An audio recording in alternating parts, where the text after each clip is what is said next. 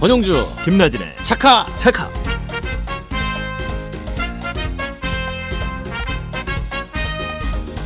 여러분 안녕하십니까? 권영주 김나진의 차카 차카 진행의 자동차 칼럼니스트 권영주입니다.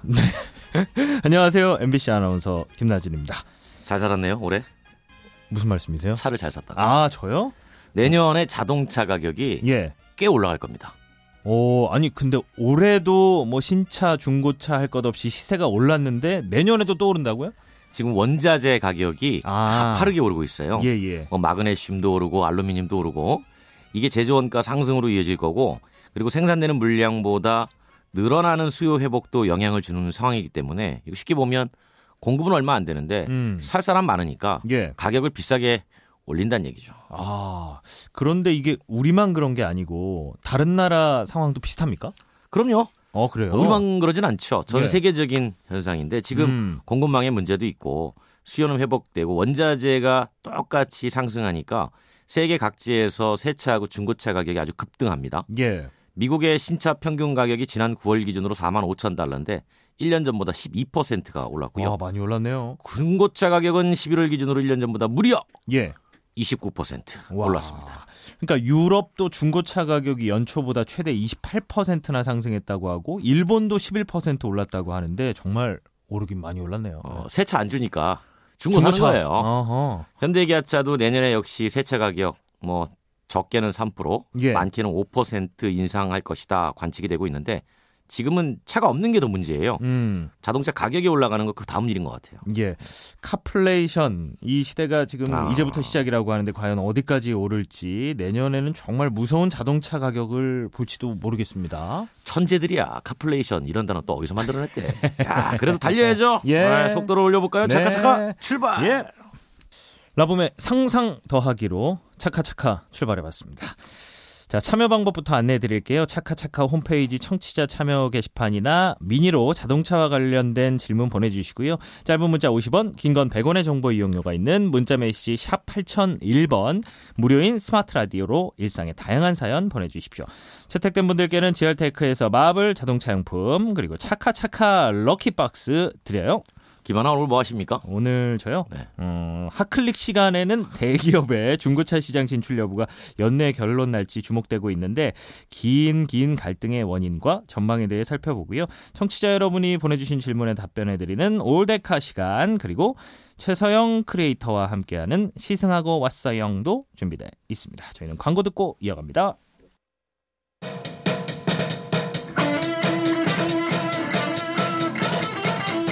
권용주 김나진의 차카차카.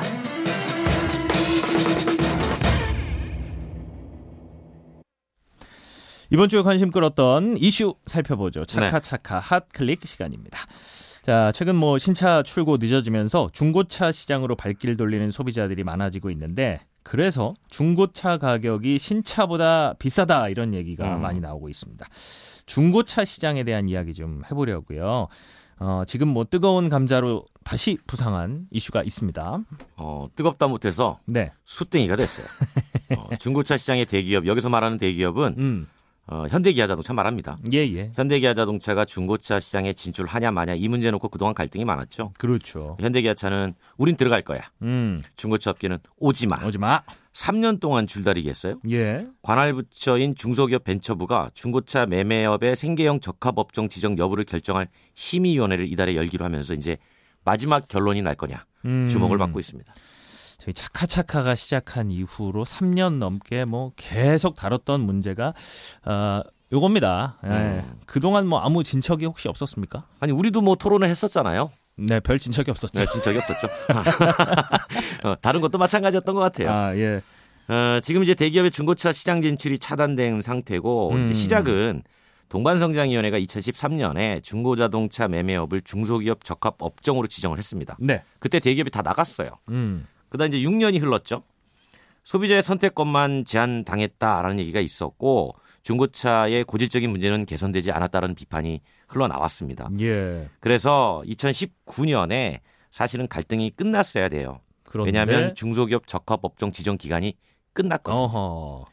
근데 이제 중고차 업계가 반대를 워낙 극심하게 하니까 이 예, 중소기업 예. 벤처부가 저울질을 합니다. 음.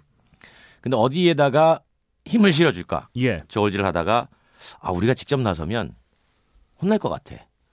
누구 편들기가 너무 어려운 거예요. 살짝 벌 빼나요? 네, 그래서 살짝 발을 빼고 네. 어 을지로 위원회라고 정부 여당의 위원회? 갈등 중재 위원회로 넘겼죠. 아, 예. 예. 거기서도 무산됐어요. 어. 그래서 다시 중기부로 공이 넘어왔는데 이것도 잠시 음. 아, 결국 생계형 적합업종 심의위원회에다가 결론 내주세요. 어. 지금 메비우스티처럼 3년 동안 계속 돈 거예요. 뭐 탁구공 치는 것처럼 서로 떠넘기게 하는 것 같기도 그렇죠. 하고. 예. 워낙 민감하니까. 어. 이게 한쪽 편을 들어줬다가는 이제 반대쪽의 반대가 워낙 거센 사안이기 네. 때문에 뭐 아마 이런 상황이 계속되는 것 같은데 이게 참 어려운 문제이긴 해요. 그렇죠? 어. 네. 근데 이제 어려운 문제인데 네네. 지금 중고 자동차 거래량이 해마다 증가를 하고 있단 말이에요. 음. 어, 중고차 시장이 연간 한 250만 대 되는데 실질적으로 한 300만 대 가까이 봐요. 예. 개인 어. 간 거래도 있기 어, 때문에. 그렇죠. 그렇죠. 예, 시장 규모가 작지 않다는 거죠. 그러다 보니까 잡음도 끊이지 않아. 이게 왜냐하면 음. 중고잖아. 새 거가 아니잖아요. 예, 새 거면 새거 파는 사람이 책임지면 되는데 그렇죠. 중고니까 어떤 문제가 있는지 어. 알 수가 없어요. 불분명해. 그리고 누구한테 네. 따져야 되는지도. 그러다 보니까 어. 이게 중고라는 점에서 제품의 가치는 천차만별 아니겠습니까? 그렇죠. 예. 근데 정보력 측면에서는 판매자가 위에 있다는 거예요. 음. 그래서 가끔 보면 뉴스 이런 거 나오죠. 누가 봐도 형편없는 중고차를 터무니없는 가격에 맞아, 맞아. 뉴스가 되는 게 이게 누구나 될 수 있다는 거예요. 그렇죠. 예. 이 문제가 끊이지 않으니까 소비자들이 대기업의 중고차 진출을 허용해 주세요라고 하는 음. 반응들도 나왔던 거죠. 음. 그러니까 공칼럼님이 방금 말씀하신 대로 소비자들은 이게 만족이 안 돼요. 네. 물론 중고 차이긴 하지만 뭐 서비스라든가 여러 가지 불만이 많기 때문에 대기업 시장 진출 필요한 거 아닙니까? 이런 생각을 많이들 갖고 계시더라고요. 예. 지금 보면 네네. 그 한국 소비자 연맹이 지난 7월에 발표했는데 1372 소비자 상담센터에 접수된 지난해 중고차 관련 소비자 피해가 총 5,100건이에요. 5천 건이 넘네요. 와. 계약 이후의 피해 비율이 76.8%입니다. 예, 예. 3,900건. 음. 계약 단계에서 발생하는 피해가 20.4% 1,053건. 단순 문의는 2.8%. 이 얘기 중에서도 계약 이후에 대체 무엇이 그렇게 문제가 됩니까? 라는 걸 봤더니 예, 예. 어, 성능 불량이에요. 어. 어, 시동이 툭툭 꺼지고 아이고. 어, 이런 것들이 가장 문제점으로 떠올랐는데 이 문제가 발생했을 때 누구에게 보상을 받아야 되는지 음. 이게 애매해져요. 그렇죠. 예. 원래는 이제 판매자가 해줘야 되는데 판매자가 자동차 정비 사업자가 아니잖아요. 음. 어 그러니까 어 제가 점검 안 했는데요. 뭐 이렇게 나올 수 있는 거거든요. 그렇죠. 그래서 그렇죠. 이게 지금 이런 점 때문에 어떻게 보면 대기업의 중고차 시장 진출을 허용해야 된다 이런 주장이 나오게 된 배경이었던 거죠. 음, 대기업 허용해주고 대기업이 좀 책임 좀 져줘라 뭐 이런 심리가 반영이 되는 거겠죠. 그렇죠. 그리고 이제 소비자들끼리 직거래하다가 피해 보는 경우도 좀 있죠. 그럼요. 예, 개인 간 직거래 비중이 한 50% 이상 돼요. 꽤 예. 돼요. 어, 근데 직거래 비중이 큰 이유가 이제 경쟁력 있는 중고차 기업이 없고 어, 그렇죠. 중고차의 낮은 품질하고 고무줄 가격 그리고 왜곡된 중고차 시장으로 인한 피해자가 아, 피해가 소비자 목으로 돌아간다는 점 이런 것 때문에 이제 여러 가지 문제가 발생하는데 기본적으로 그거예요. 중고차는 고장 우려가 높지 않습니까? 그럼요. 예. 그러면 체계적인 AS 네트워크가 있어야 돼요. 음, 근데 이게 매매 사업자들이 이 정비까지 책임지기에는 음, 부족하죠.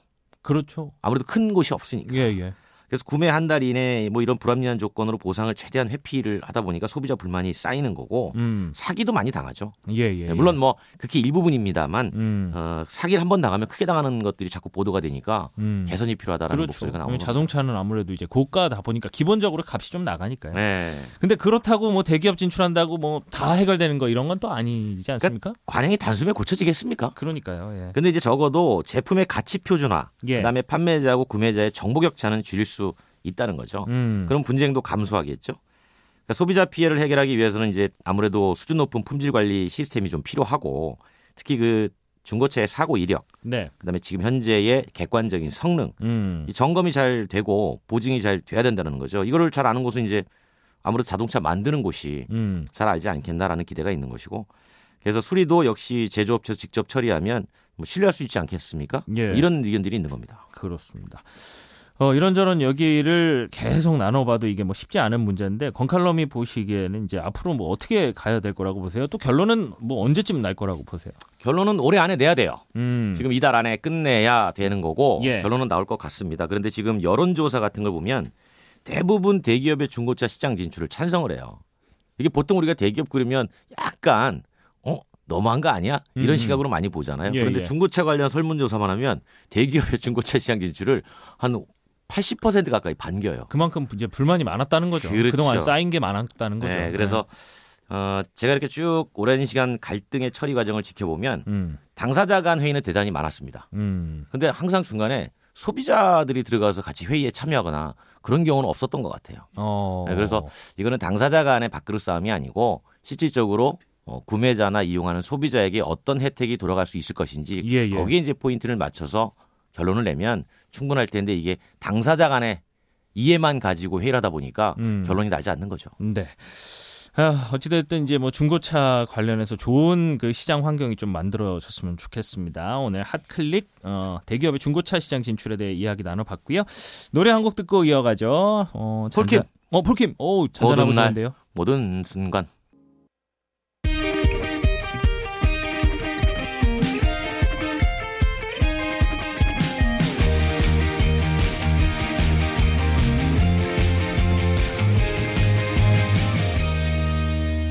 권영주, 김나진의 차카 차카.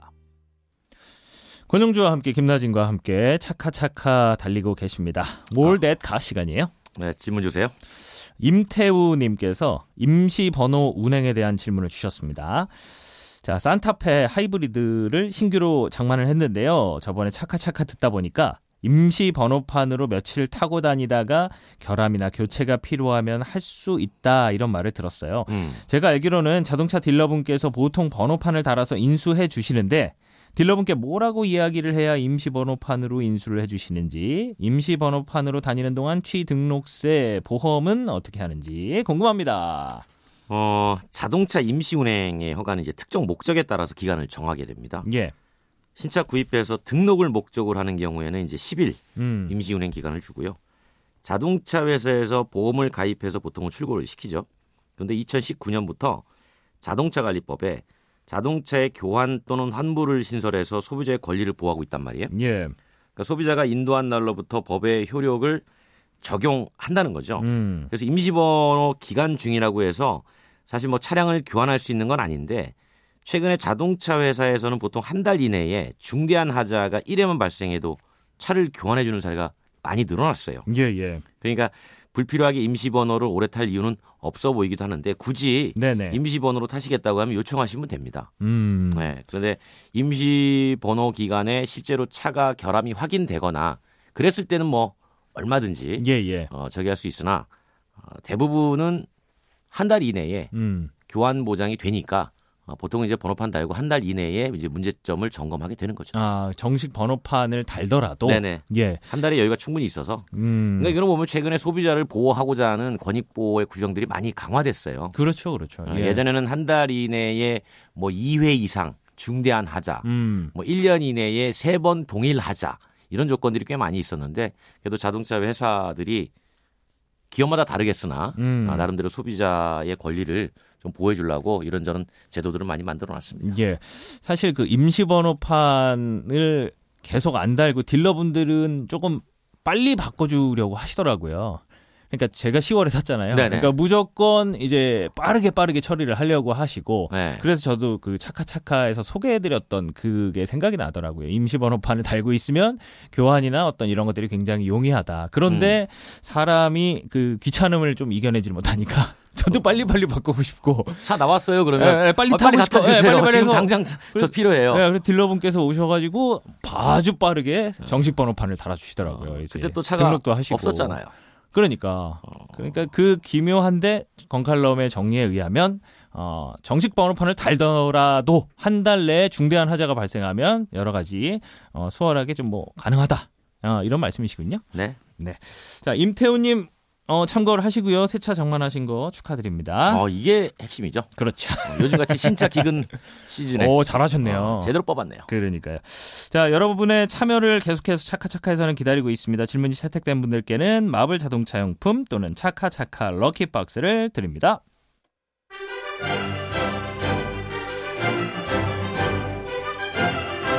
자동차를 사랑하는 사람들의 즐거운 시간.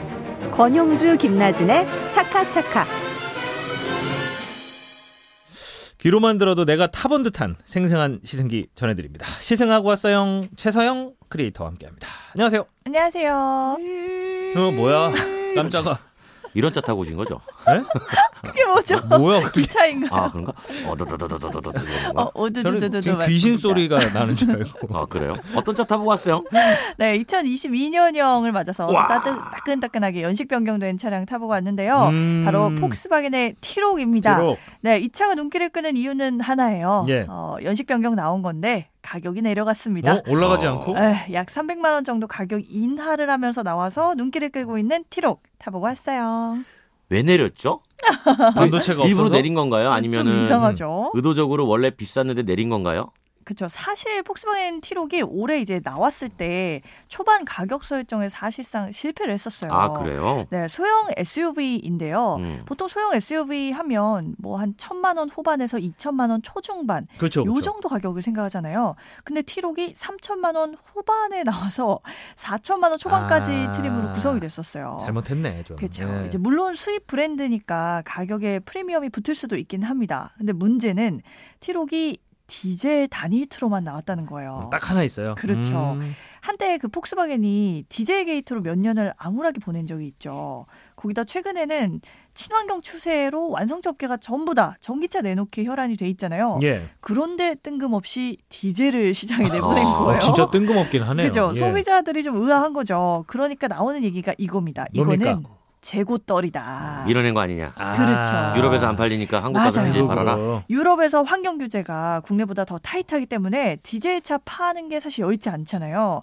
그러니까 이제 한국에다가 안 팔리는 디젤차를 어, 대- 재고떨이용으로 판매하는 게 아니냐라는 의혹을 받는 건데요. 맞아요. 심지어 티록이 사실 2017년에 유럽에 진작 데뷔를 했었던 모델이에요. 음. 예. 그러니까 5년이 된 모델을 한국에 팔겠다고 하면서 또 디젤만 내놓고 근데 가격은 높게 설정하고 이러니까 팔리지 않았던 거죠. 음. 그래서 가격을 내리는 마지막 승부를 건 거다. 이렇게 볼 수 있을 것 같습니다. 자, 또 이제 권영재 해석이 들어갑니다. 오, 예, 예. 건칼럼. 아, 음. 기본적으로 이제 물 건너오면 음. 어, 대자, 중자, 소자가 한국에서는 글자가 하나씩 커져요.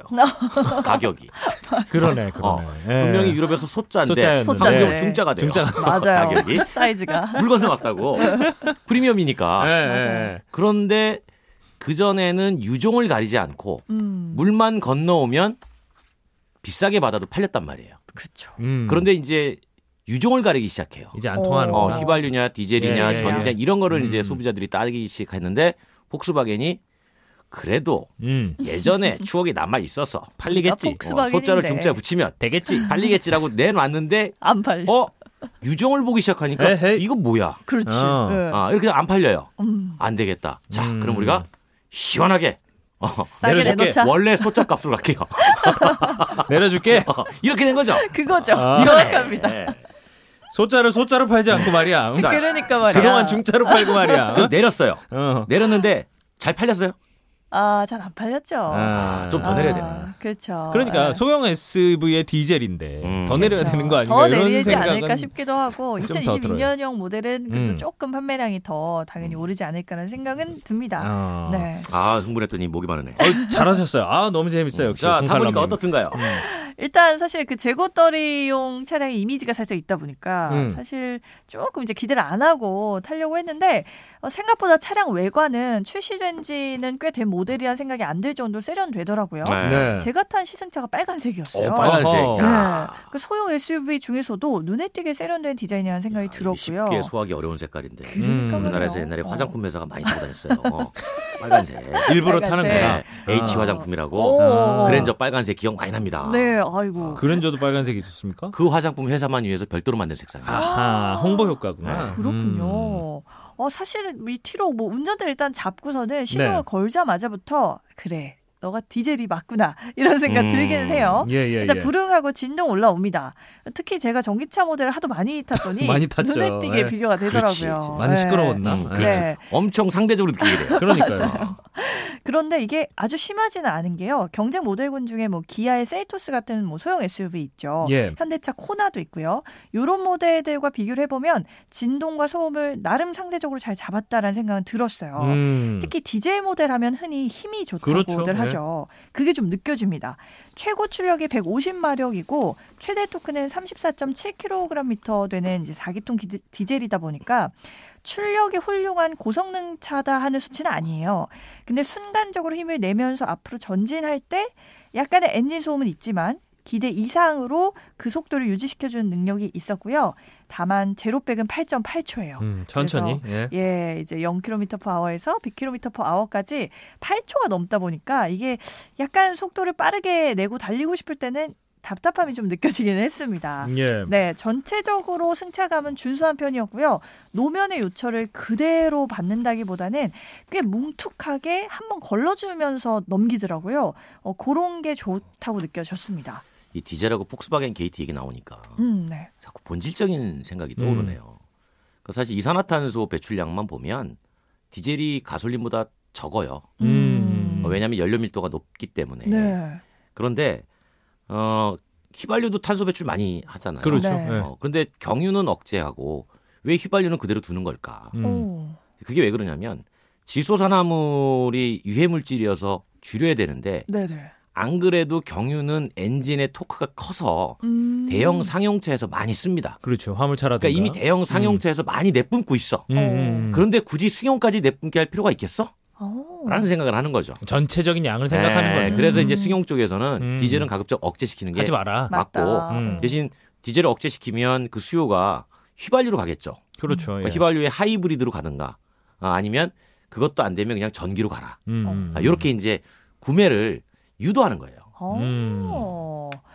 아, 탄소 배출량이 그러면 사실상 가솔린이 더 양적으로 보면 높다. 그거는 어. 보는 시각에 따라 달라요. 예를 들면 그렇군요. 경유에는 우리가 보통 탄소 입자를 태워서 주행을 하는데 경유에는 약간 740개 정도 입자가 들어있다고 치면 음. 네. 휘발유가 680개가 들어있어요.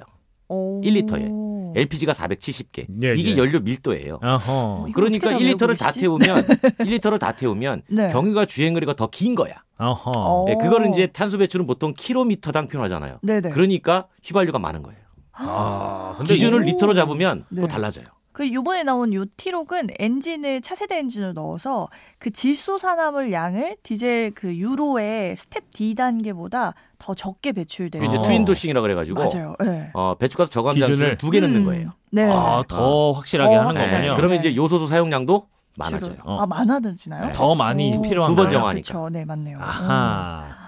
맞습니다. 그렇구나. 그러면 뭐 하여튼 뭐 환경적으로는 이렇게 마음의 빚은 많이 그렇죠. 없어도 되겠네요. 기술적으로는 많이 낫죠. 네, 죄책감이라든가 이런 네. 거. 음. 한번 이제 혼나고 나서 네네네. 어, 이제는 정신 차려야지.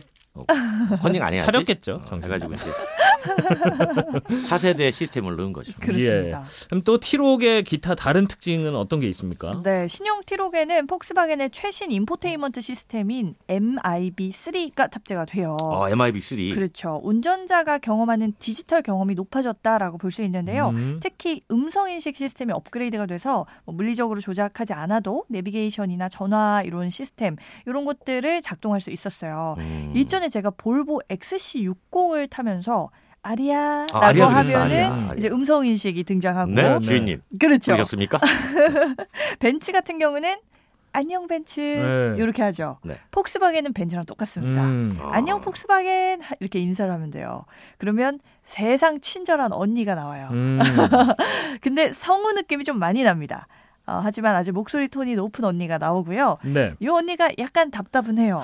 어, 잘 못 알아들으십니다. 조금 그래서 짜증이 날 때도 있어요. 네, 이게 업그레이드가 됐다고는 하는데 뭐 음. 온도 높여줘 뭐 이런 거 하면 잘 못 알아들어서 좀 아쉽게 느껴지긴 했습니다. 이런 음. 비서 기능이 이렇게 진화하다 보면 네. 나중에 이제 그 VR로 어. 뭐 또는 AR로 음. 실제로 사람의 형상처럼 나오게 될 거예요. 홀로그램 같은 어, 거. 네, 정말요? 홀로그램처럼 아리아 어. 그러면 딱 실제로 떠서 어, 아리아가, 아리아가 나와. 나와가지고 네. 이제 어, 요즘 그 AI로 모델 많이 만들잖아요. 그렇죠, 그렇죠. 네. 어, 그런 식으로 알라딘의 어. 요술램프에 윌 스미스가 나오던 것처럼 어머머. 용주야 그러면 정말 용주 형상이 나오는 거죠. 어, 어. 어, 와우. 네 주인님 예. 어, 라디오 좀 켜줘. 예 알겠습니다. 라디오 딱 켜주고. 좀 부담스럽긴 하네요.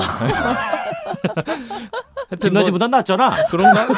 아니 그렇게 지금 어. 기술이 진화하고 있어요. 그렇죠. 어, 예. 트렌드가 그래서 그 지금 이미 개발이 돼서 어, 어. 기대됩니다. 사용을 많이 시험을 하고 있는데 음. 왜 이게 어렵냐면 네. 기술적으로 구현은 가능한데 만약에 홀로그램으로 등장을 시켰을 때 운전의 운전자의 방해가- 시선이 네. 가버릴 수 있다는 거예요. 사고 방지. 그렇죠. 네, 어. 그래서 전방에 띄우느냐 아니면. 센터페시. 앞에 띄우느냐. 어. 근데 센터페시에 띄우면 조작하다가. 돌려야 되니까 그렇죠. 그렇죠. 전방에 띄우자. 근데 전방에 띄우면 얘기하다가 운전을 또 그. 앞에 그렇죠. 상을 못 보는 거 아니냐 그랬더니 그래서 자율주행이 사고를 없애잖아. 아. 이렇게 또 얘기하는 분들도 계세요. 아, 그 정도까지 간다. 오. 윌 스미스 나온다니까. 그래요. 기대합니다. 영화 보면 결국 거기에 나오는 홀로그램에 나오는 주인공들이 그 인간을 멸망시키잖아요. 음.